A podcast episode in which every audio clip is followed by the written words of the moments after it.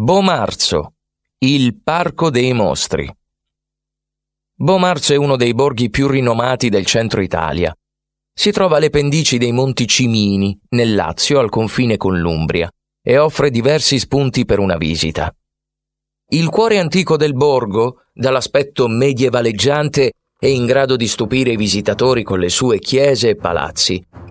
Tra questi citiamo il Duomo con le sue interessanti opere d'arte, la vicina chiesa medievale di Santa Maria di Monte Casoli e Palazzo Orsini. Quest'ultimo fu costruito nel XVI secolo sui resti di un precedente castello e troneggia tutt'oggi sul centro abitato.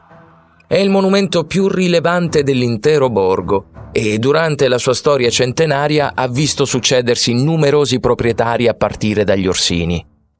La famiglia Orsini è stata una tra le più importanti casate nobili d'Europa, ricca, potente e legata da parentele al Regno di Napoli, allo Stato Pontificio e al Sacro Romano Impero.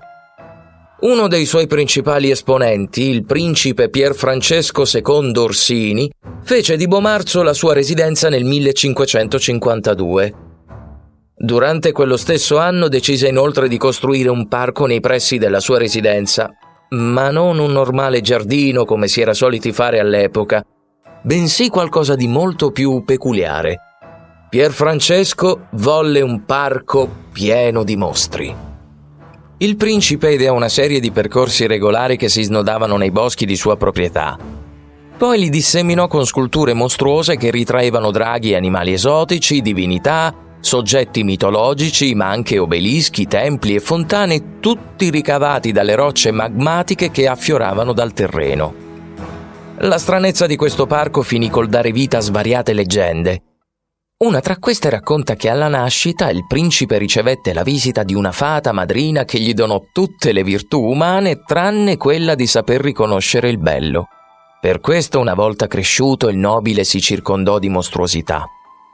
Alcuni studiosi ritengono che il parco sia una metafora della discesa nell'oltretomba, un percorso iniziatico che fa di ogni scultura una tappa necessaria per avvicinarsi alla conoscenza e alla verità. Teoria affascinante, ma nessuno conosce la verità.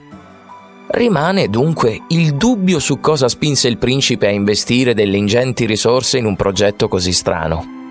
Non perdete questo luogo incredibile. E se volete assistere al Palio di Sant'Anselmo e partecipare alla Sagra del Biscotto di Bomarzo, vi consigliamo la data del 25 aprile in cui si tiene questo tradizionale evento.